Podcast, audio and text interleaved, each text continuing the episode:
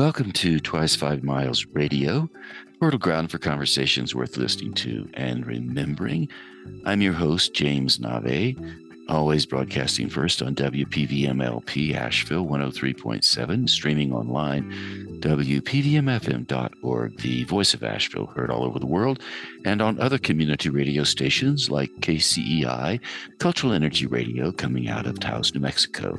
Thank you, Walter Parks, for our theme song. WalterParks.com for more of Walter's music.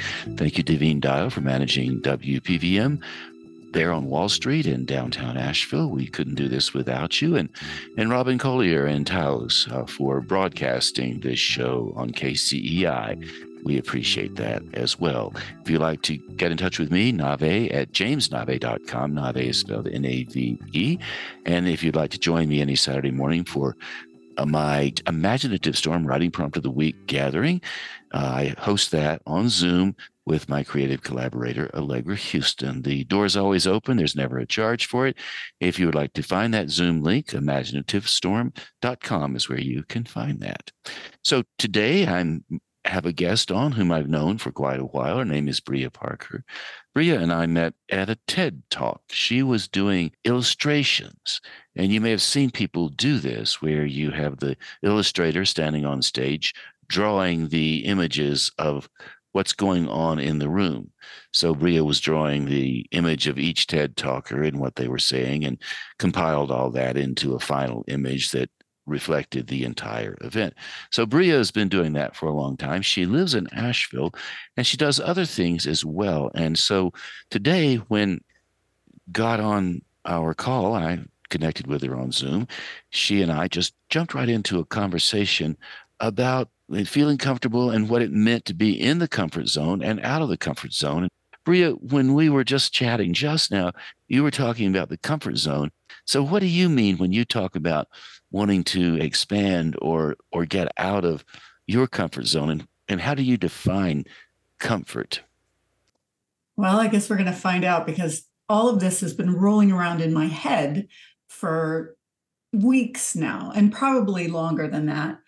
I've been very happy in my life, extremely satisfied in my life. I built up this sweet little house and sweet gardens and a good working life doing what you were talking about the graphic facilitating.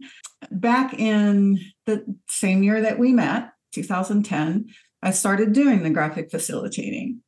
And I had wanted to be the person who stands on stage and inspires people, right?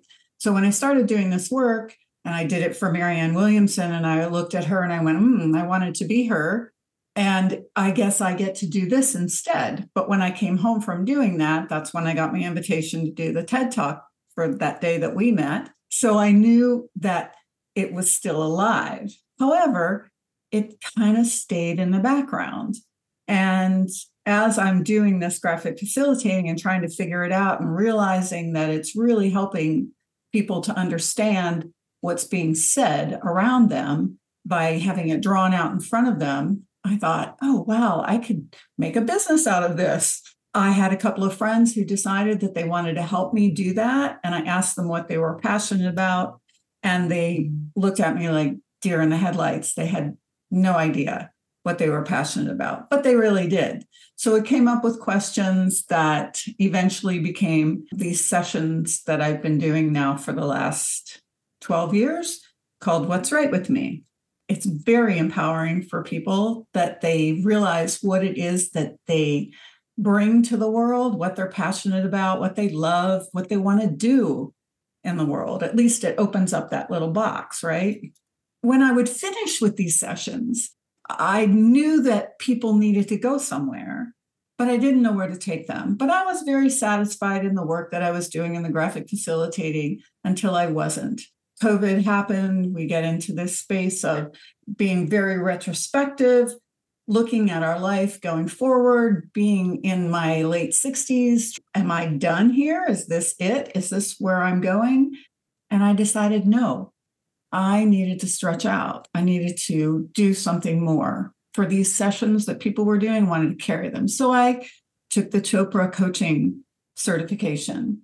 And I thought I was just going to get a nice stamp, right? That I could say to people, well, I'm a certified coach. And so I can help you now. But really, what I got out of it was one, I got a deeper knowing about who I am. I got a deeper knowing that I need more in my life. And I got a deeper knowing of how to literally take people from that, what are my next steps, to an empowering place where they can take the next steps. So that certification done. Now, what am I going to do with it? Right. So I settled back a little bit into the work that I've been doing, this graphic facilitating, because it's it's something I love to do and it's lucrative. It gives me a nice lifestyle. It's not my passion though. So that's as I'm sitting back in my comfort zone once again after the certification and going through these last few months of being settled and getting back into the, the comfort, which is, I think, human nature to find a comfort zone, to find a nest. It's what we're always building for, right? But once you get into the nest, are you going to stay there? Are you going to stay there for the rest of your life? Not me. so I had a friend who came to me and said, What are you going to do with this coaching? I said, I'm going to go back to my original thought of I want to be a source of inspiration for people, the Marianne Williamson kind of scenario, right? I don't have the energy to be Marianne. She's a spitfire. She's awesome and super, super intelligent and super knowledgeable. I, I don't want to be Marianne Williamson. I want to be Breah, full out Breah. That means stepping outside of this nice, cozy space that I've built and moving into the next phase. So, this friend who asked me about this said, I want to help you do that. And then we realized quickly that we were missing a link in our new world here of social media of getting the word out. Neither one of us were adept at that. So I asked my 27 year old granddaughter, who's very adept at social media, she became the third leg of the stool. And we created a workshop for January 21st. It's the first new moon of 2023. And it's called Empowering Me in 2023. And it's a free workshop with the idea that I'm giving this, these gifts that I've been given, I want to give back. And I want to help people to become that full out person that I'm striving to be. As I step out of the comfort zone, I'm growing every day. I'm stretching every day and I'm finding something new every day. When have you ever found yourself so far out of what you call the comfort zone that you knew you were not in the living room with the fire ablaze? I stepped out of my comfort zone in a big way like 24 years ago. I was married for over two decades with family, living a suburban type of life, very comfortable, building it to the comfort zone, right? Building it to the place where you can have all the things that are supposed to be the things that make you a successful person in our culture right? You get the house you get the cars you have the children they you send the kids to college all of those things. You help the husband become the best person he can be in his career all the while building up my work on the sidelines i'm in that age group crossing the bridge moving out of the 1950s family, 1960s family into a pure partnership kind of family. I did step out of my comfort zone there, and I thought I was ready, but I wasn't. And the world tumbled down on top of me. And so I've spent these last two decades digging out from the rubble that I created for myself by going out on limbs constantly, and falling to the ground and crawling back up the tree, right? Every single time that I'd crawl out on that limb and fall to the ground and climb back up the tree, I learned something new over and over and over again. And so I'm nowhere near the same person that I was uh, those two decades ago when I left that marriage. In this workshop that you're doing, inspired by what you just said, uh, I'm sitting here thinking, well, what are my comfort zones, and when have I stepped out of them, and and and what are they now? And is comfort zone the right description?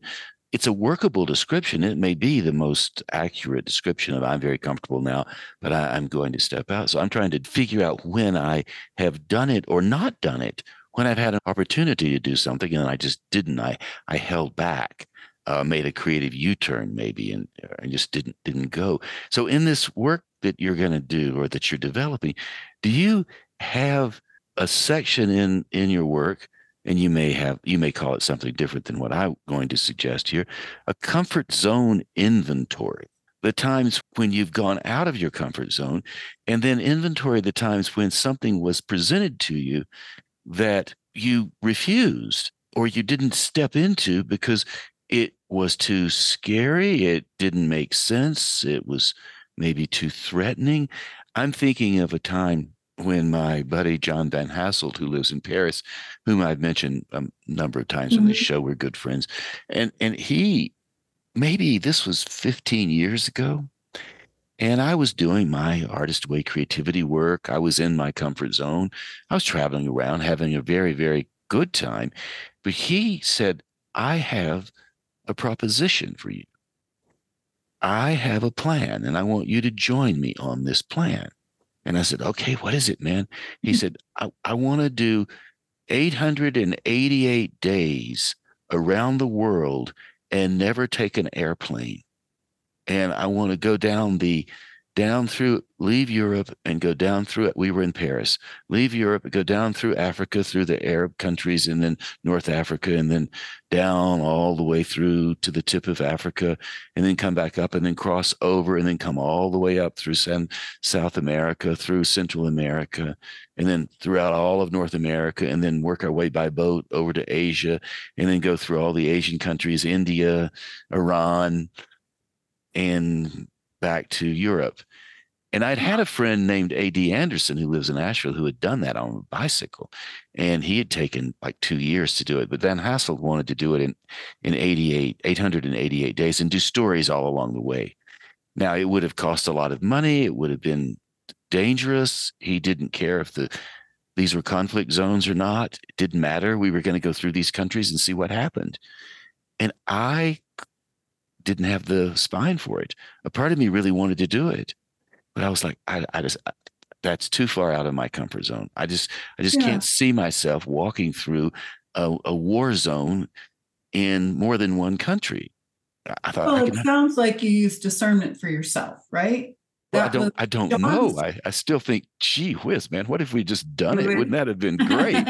So I still think about it. So that was, but that's yeah. really a dramatic thing. And maybe it was so dramatic that it gives me an excuse to say, oh, that was my comfort zone. That that was the that was when I didn't get out of my comfort zone. But you yeah. know, maybe I'm just being overly dramatic and it's all just razzle-dazzle. Well, and it, that's I mean, that that's kind of metaphorical, right?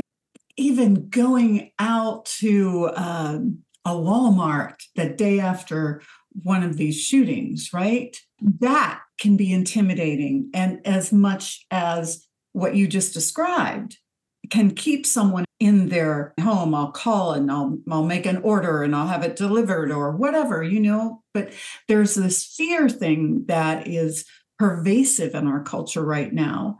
There's a fear of of so many things. And all you have to do is turn on the news, and then you have more fear that enters into your life. And that fear of not going to Walmart, for instance, can be also transferred into the rest of your life, right? So you have this basic fear thing going on. So when somebody says, Hey, I think I want to go live in Paris for a month, but they just had some kind of something happen in Paris and you say, oh no, it's too scary to do that, just because the instant knee jerk reaction that's been fed to us over and over again is fear. So instead of going, well, that's a needle in a haystack thing that can happen, the rest of life is awesome. So I'm going. what has happened for me over these last few years, there's a quiet fear. What I'm talking about is stepping out of the fear zone, stepping out and and letting that fear be there, not denying it, letting it be there, looking at it square in the face. Yeah, and fear is a an interesting a benefit or asset or currency. I like I'm using the word currency for things these days. The unrealistic fear or the false fear. Here's an example of a false fear. I look at a video of somebody walking on one of those glass paths in China, and the drop is like 3,000 feet down. Well, I, I, I get scared sitting at my desk looking at the video. That's a false fear. You may be dangling on the edge of a cliff with no protection, full of fear, trying to figure out how to survive. That's a real fear. Mm-hmm. So we're talking about the difference between false fears and real fears. Discernment, fear, risk, doubt, all of those elements are valid elements to inform us as to how to make a decision. There are things that we attach to ourselves. They aren't real. Okay. In general, those things are not real. Fears are not real. They are a story that we create. For instance, meditation is a place where you can come into the quiet zone of yourself. You can practice it, right? It's very difficult to do constantly. One of the greatest things that I learned in the meditation certification was Roger Gabriel, who's the CEO or Chief Meditation Officer of Chopra, said, You're never going to turn your brain off. You're never going to turn that mind chatter off. What you're going to do is slow it down. And you're going to teach it like working out a muscle in the gym, your arm muscles in the gym. You're working out this quiet muscle. In the meditation itself, you aren't finding all the benefits. It's outside of the meditation that you find the benefits. And i i know this firsthand because for the last 2 years i've been a regular meditator. I've meditated all my life hit and miss but always feeling like i wasn't doing it right because my mind kept going. Well now what i understand is that there are little blips as i'm going through meditation that let me dip down into that place of unencumbered without the fears without all the stories that been created that stop me so that I can outside of meditation when I am trying to make a decision, when I'm trying to discern, is that a great thing to do to go around the world through all these places for 888 days? I can discern what is it that I truly want. Interesting. So the idea of the 888 days around the world with my buddy John traveling through all of these great adventures, that may not be what I'm after. That's what you're saying. The 88 days or the 888 days, it's just a, a framework, it's a container for something else that I want that wouldn't necessarily have to fit into the 888 days. Right. But I might not know what that is. Right. Is that where you're headed with that? I am. I am because there's something that entices you and something that takes you back to that moment of some little spark that hit you when John offered that to you. So there's something inside of you that is still drawing you. And it, it's likely not the 888 days, but some kind of adventure, some kind of exploration, some kind of new knowledge that you thought, oh, I would have gotten had I done this. So there is that. But then how do you find that? Well, with all the chatter that's going on, right? It's very difficult. So we learn to find ourselves in those quiet moments. We learn to find the things that light us up. We can feel it in our bodies, literally feel the feeling in our bodies. So, that knowledge that I'm seeking, or that experience, or that feeling that I seek because I'm excited about the 888 days, that feeling would take me out of the zone I'm in right now that I'm calling my comfort zone.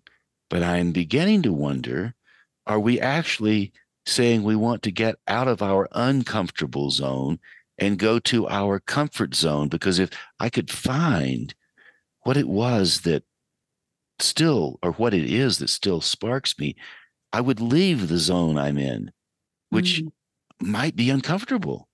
I may be misnaming it, and I will go to some place that's so satisfying, so gorgeous, so delicious, so luscious and full that I could not imagine why I stayed in the other place, which seems so drab and dreary and uncomfortable. Exactly. So are we actually describing the opposite of what we're talking about here? Okay, so here's what I see. Okay, because I think in pictures, right? I see two like cliffs, all right?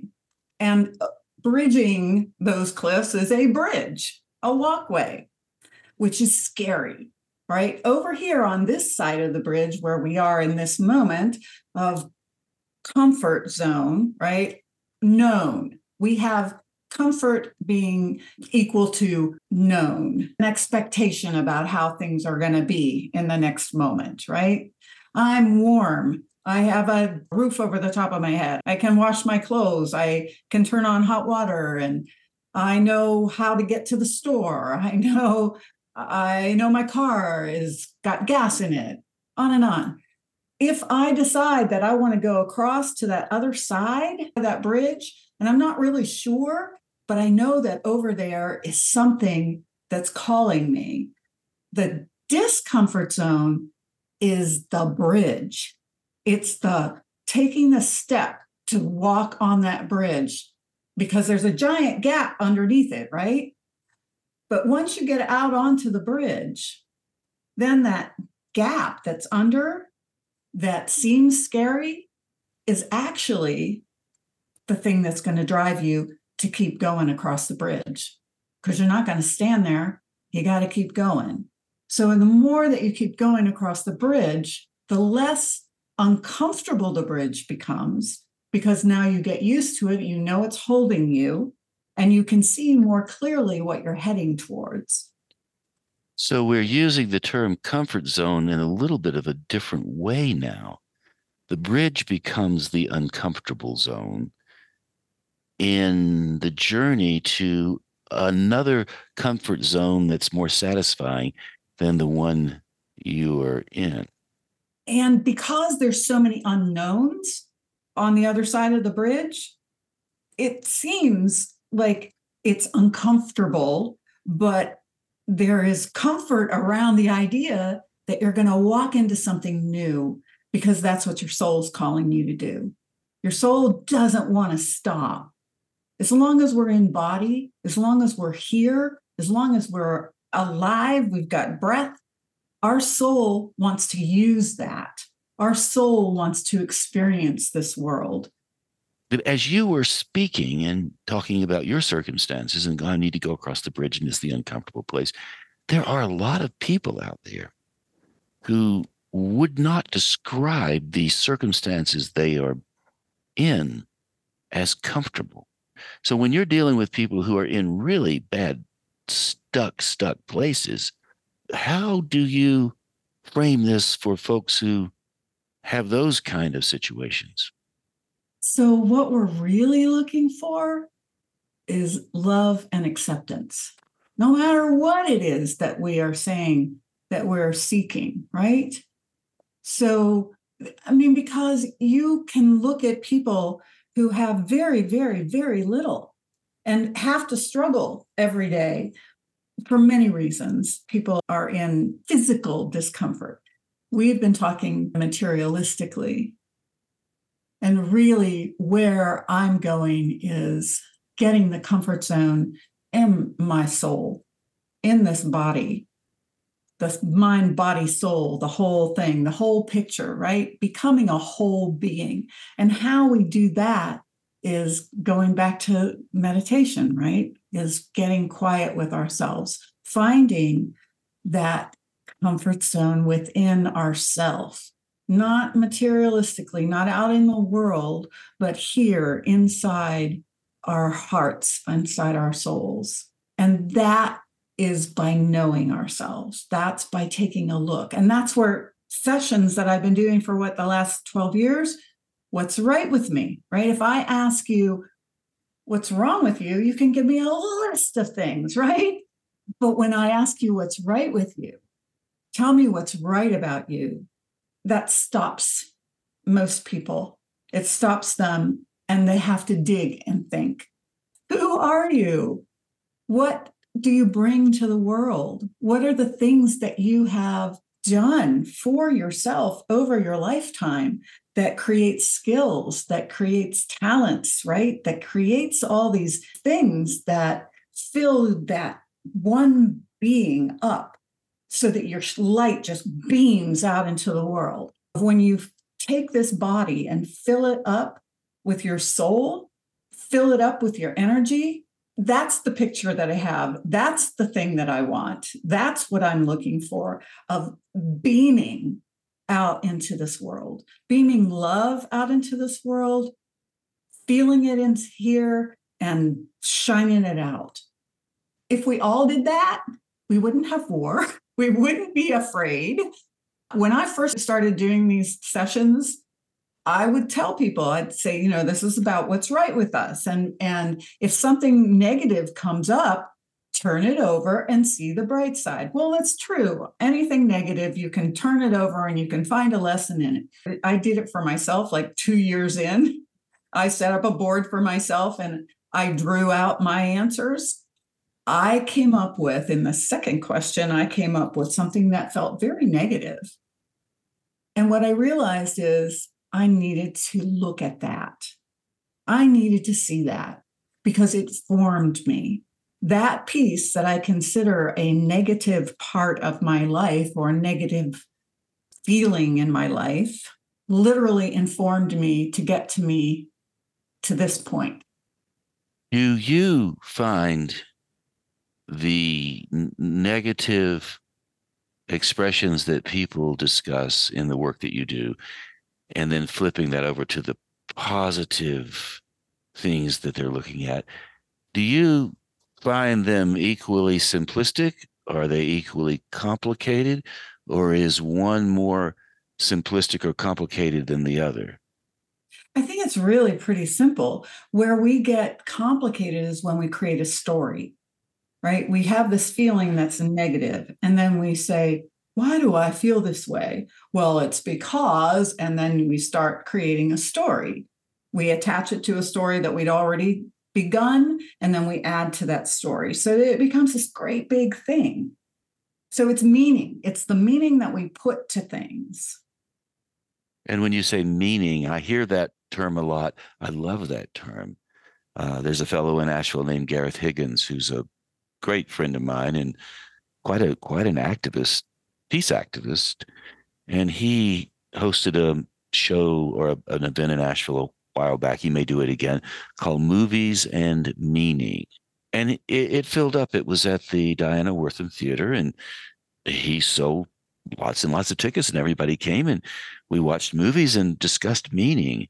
And I've seen that word meaning around, and I do like it. Tell me more about what you mean by saying meaning? I think it's a human nature thing. When we want to understand something, when we see something, right, we automatically create a story around it. Okay. Like a bluebird shows up in my bird feeder, and I create a story that, oh, the bluebird means happiness. And so then I create a story around that. When I did the imaginative storm with you a month ago, I guess, I loved it. One, I have to tell you, I loved it so very much. There were words, right? Words that we all came up with. And then we made meaning through using those words. It's what we do as humans. However, there can be a danger in that because we can create meanings that are not real and keep us from knowing our true self, right? let's say someone labels me as a mean person, right? And as a child, as a child, I get this. So I am really careful for the rest of my life not to show anger because the meaning that I put to that person saying I was mean was that I'm globally mean. I look mean. I did something that was mean. So then I'm careful all through my life because of that one meaning, that story that got created. That leads then to a shadow. And uh, what we're talking about really is the four cornerstones of the Chopra program. Purpose is the first thing we explore, intention for our lives becomes the second thing that we explore, meaning, which is when it gets really juicy and we start looking at the stories that we created and we create and then that shows us our shadow. That shows us this place that we're hiding in the shadow what i found nave was the beauty of me in the shadow i found that mean thing that i thought that i was or that someone saw that I was trying to hide kept me from being my authentic self because I was walking around that. You've seen that Shel Silverstein book, A Circle, right? And there's a wedge cut out of it, and it's rolling around in life trying to get something to fit into that wedge. When truly what it needs to do is fill out that wedge on its own and stop hiding that spot, right? Stop hiding that and become the full circle. And when you become the full circle, you allow yourself to be angry at times. You allow yourself to be sad at times. You allow yourself to be joyous at times. You allow yourself to have all the emotions because those emotions are what make us human. And when we stop trying to squash those things down and we accept them and we use discernment, of course, because we never want to use things that will hurt somebody else or ourselves, really. So, in that acceptance of self, we are more easily accepting other people. In that loving of self, we are more easily loving of other people. So that's that like this this work of, of self empowering yourself isn't just about yourself it's about the world. I'm thinking about some of the ways that I operate looking at this list purpose, intention, meaning, and shadow. And I've spent a lot of time thinking about all of these things and many, many years. And even in this conversation, though, as I'm listening to you, I'm starting to think, well, I'm not sure anymore about so many things, mm. Which is okay. I mean, I guess it's all right to not be oh. sure. It's like, okay, well, tomorrow's another another day. But I'm also thinking about I've held myself back in groups of people. I have often felt like if I let myself really, really go into those realms of just absolute joy. And so I'm a little little scared of it and I've had people over the years say, "Oh, come on, let's just just go ahead, let it really, really go." And I'll go, "Okay, are you sure?" Yeah, yeah, yeah, yeah, yeah, yeah. and I go, "Really?" You know, the, suddenly the circus tent opens and all the elephants appear, yeah. and you know the zebra comes out and the trapeze artists are flying around, and and I'm like right in the middle of this whirlwind thing hey. of opening up, and people are like, "Ah!" They they run away only a couple people will run away, or some people will run away, and others will be fascinated. And that's the thing. We can't make everyone happy by being ourselves. That's not our job. What we're doing is we're giving ourselves freedom to feel the fullness of life. We're giving ourselves the freedom to do that. And yes, do we have a responsibility when we're around other people to use discernment? Yes. But discernment is not the same as shutting down. Discernment is being aware of your circumstances, being aware of the people that surround you. Like, you don't want to be this wonderful, loud clown person in the middle of a place where people are needing quiet because they're reading or meditating or whatever, right? So there's discernment about where you're going to be. No fireworks in the library is no, no fireworks in the library. But what I've found since opening up that Pandora's box and looking at the place where I'm called a bitch, okay? When when I opened up that Pandora's box and looked at that and saw that sometimes I can be angry. Yes. Sometimes I can feel angry and not show it, right? Because oh, right? Because it's not the right thing to do. But when I shut down that anger, it's still in me. It's still there. And that's when we get people who do this explosion of anger. We get people who are volcanic anger because they haven't been able to let it go and let it go and let it go and let the steam out and let the steam out. We have parts to us. There's a the internal family systems therapy where we have different parts of ourselves and it's simply parts of our personality. We have the part that is the little person, the little child in us. We have the part that is the adult person. We have many, many, many parts in between those places and around those places. And when we deny those parts, they rebel in one way or another. They rebel. They are there still. So, what I've learned is to embrace that, to look at the parts when I'm driving out here of my neighborhood and someone pulls out in front of me. If I allow myself to be angry in that moment, to be fearful is really what it is. I'm afraid. And then anger shows up because why did you do something so stupid, right? If I allow myself to feel that feeling of, oh man, that was so stupid, and just be with that, it goes away. And then I have the opportunity to go, oh, they're probably, you know, they could be thinking something that's tragic, or they could be just completely, you know, just not thinking about driving or whatever. You know, it's not against me, it's just that person. I get the opportunity to observe the situation instead of enmesh myself in the situation.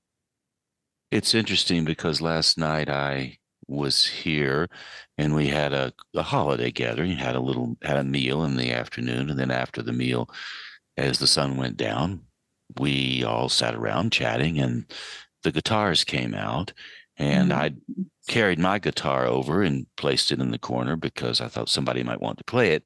And there's a fellow who came and he, he goes by his name is Aaron, but his stage name is Earl Buck, and he plays around all, all over the place. He tours and he's a very good songwriter. He's a friend of mine and and another fellow, Kevin Cannon, and, and another fellow named David was here.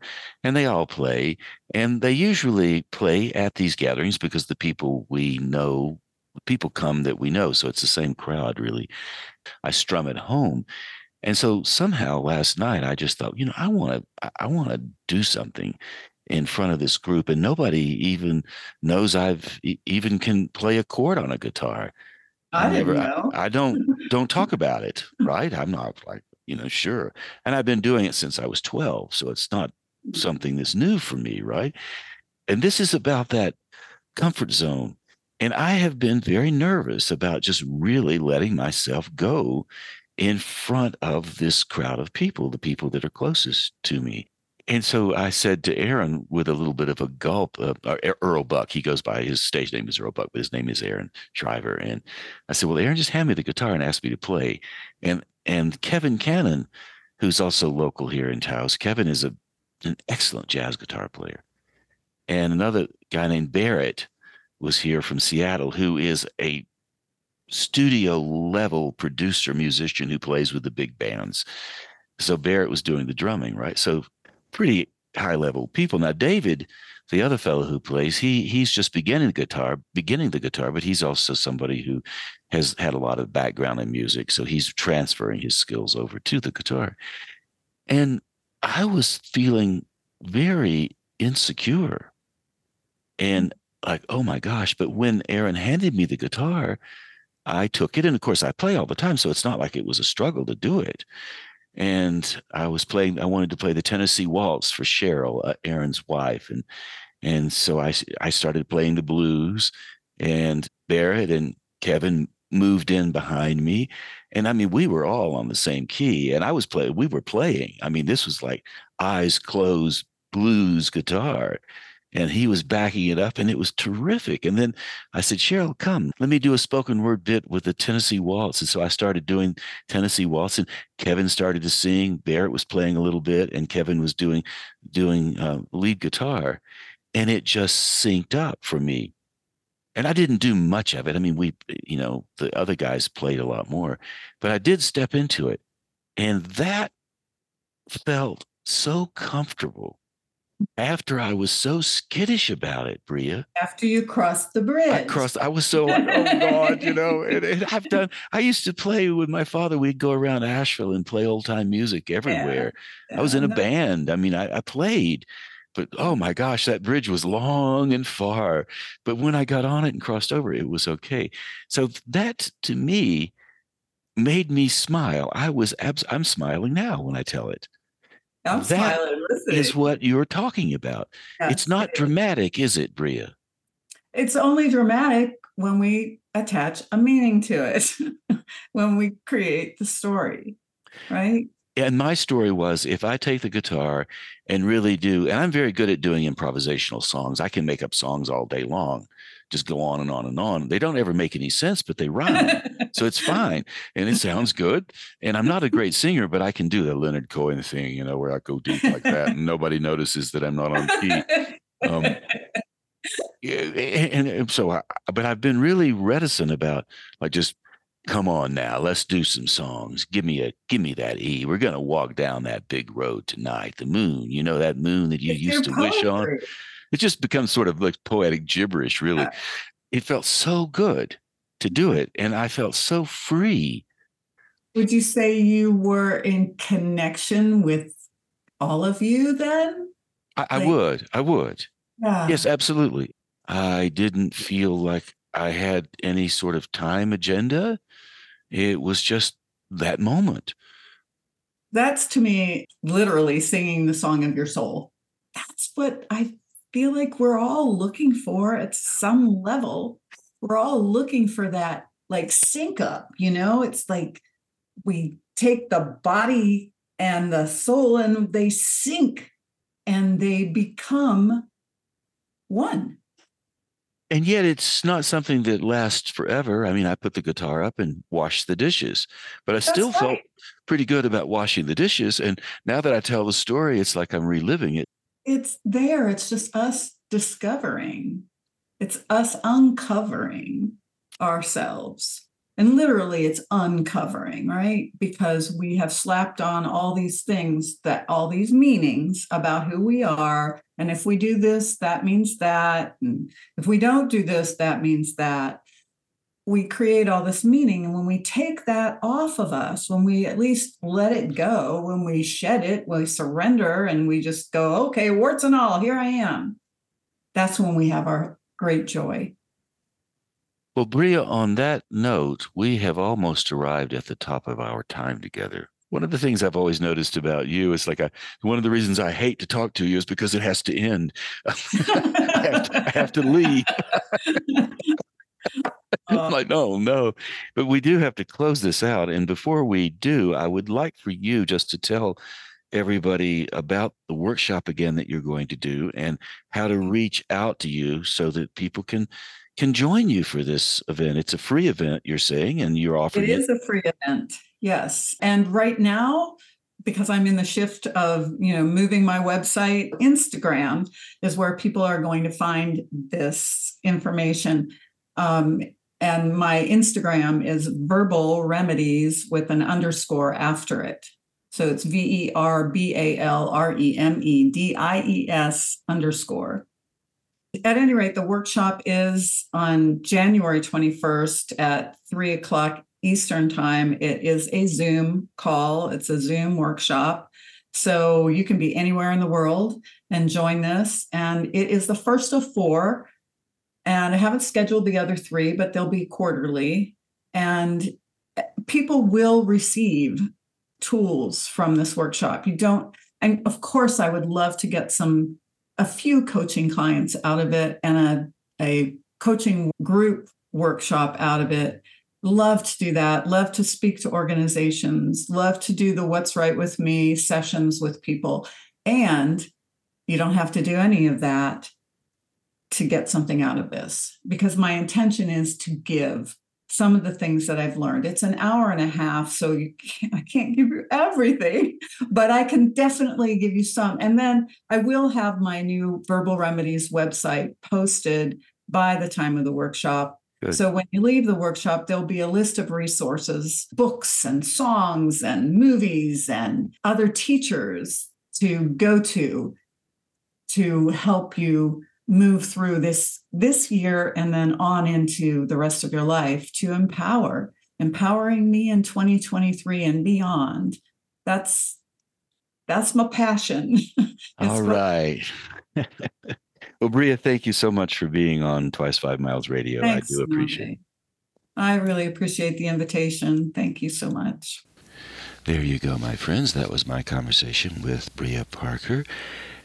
And like she said, she's going to be offering her free workshop, Empowering Me in 2023 and beyond, January 21st, 3 p.m. Eastern Time on Zoom. And if you would like to find the link where you can connect with her offering, You'll find Breah on Instagram, and her name on Instagram is Verbal Remedies underscore. Verbal Remedies underscore. I like the name Verbal Remedies because it directly suggests that how we have conversations, how we interact with each other, how we talk to our friends, talk to ourselves, even in private, the potential to smooth our ways, maybe even heal an, an old wound or a new wound. The idea of a verbal remedy suggests we all have a great deal of healing power in the way we speak, in the way we present ourselves, in the way we interact with other people, and also in the way we interact with ourselves. And when I say interact with ourselves, I mean how we talk to ourselves in, in private. How many times have you criticized yourself when you've lost your keys or when you've left the stove on or when you've forgotten something and you drove out of the driveway and realized a mile down the road you had to turn around and come back and retrieve whatever item it was that you had forgotten. On the other hand, when you've done a good job with something, something simple like cleaning your kitchen or making your bed, and you've stepped back for a moment and you've nodded and said, This is a good job. That positive affirmation, this is a good job, would be what Breah Parker would consider a verbal remedy. On the other hand, the critique that you give yourself, the maybe harsh critique when you have to turn around after you've driven down the road and return and pick something up, those critical words would be the opposite of a verbal remedy. Likely you've experienced both situations the praise for making the bed or the snarky critical comments to yourself when you had to turn around and go back home.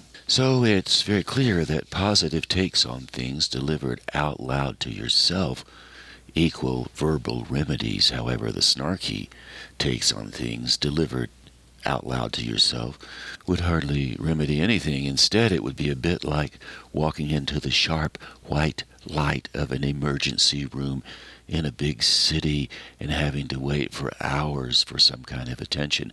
So clearly, words have a great deal of power. The good comments soothe you, and the negative, snarky, critical comments do very often feel like that sharp white light in an emergency room. You may have guessed that my example of turning around and having to return to pick something up that was forgotten is an example out of my own life. I've done that more than once, and I've had the experience of the snarky emergency room glaring white light comments that I've made to myself about how much of an idiot I was for forgetting something. And I'll admit that I've been pretty hard on myself when I've done that. But I will tell you the last time I did it, and I haven't done it that often, but it does happen, I realized that I could change the way I talk to myself because words indeed do have power. Words are verbal remedies. It's possible to reframe the situation. I mean, after all, once something is done, you can't go back and rewrite history. You have to go forward. So, a verbal remedy reframe around the forgetfulness would be something like, well, how about that? I now have an opportunity to turn around, breathe, go back home, pick up whatever it was I forgot, and then continue on as if it never really happened. Or thinking of a deeper reframe, this could be an opportunity. Who knows what the future holds? So that turning around could be the moment, the moment of your forgetfulness, could be the moment of your destiny as well. And of course, your destiny, like your future, cannot really be predicted. And yet, if you give yourself a verbal remedy reframe about a mistake you make, you feel better immediately. You start to see maybe the humor in the mistake. Maybe you smile. And when you move in the positive direction, the chemical makeup in your body changes. The emotional atmosphere in your body reorganizes itself. I mean, another example of that would be the frown versus the smile. When you frown, people repel from you. When you smile and someone sees you smile, it's almost impossible for them not to smile back. And the smile uplifts everybody around you. It's, in a sense, a, a silent verbal remedy. And that smile also cues the emotional state of your psychology to generate uh, the positive aspects rather than the negative aspects. For the record, I am not discounting some of the negative things that happen to us and the emotional responses we have to those negative things like sadness, grief, anger, frustration. These emotional tones have just as much agency, currency, and value as happiness, joy, and love. The range of our emotional makeup is one of the greatest assets we have, which is all the more reason why using the idea of verbal remedies to frame all of our emotional tones is a good idea. And when you apply the idea of verbal remedies to evaluating your situations that come up throughout the day or within your life, large and small, it allows you to think about the notion of critiquing yourself in a more positive way.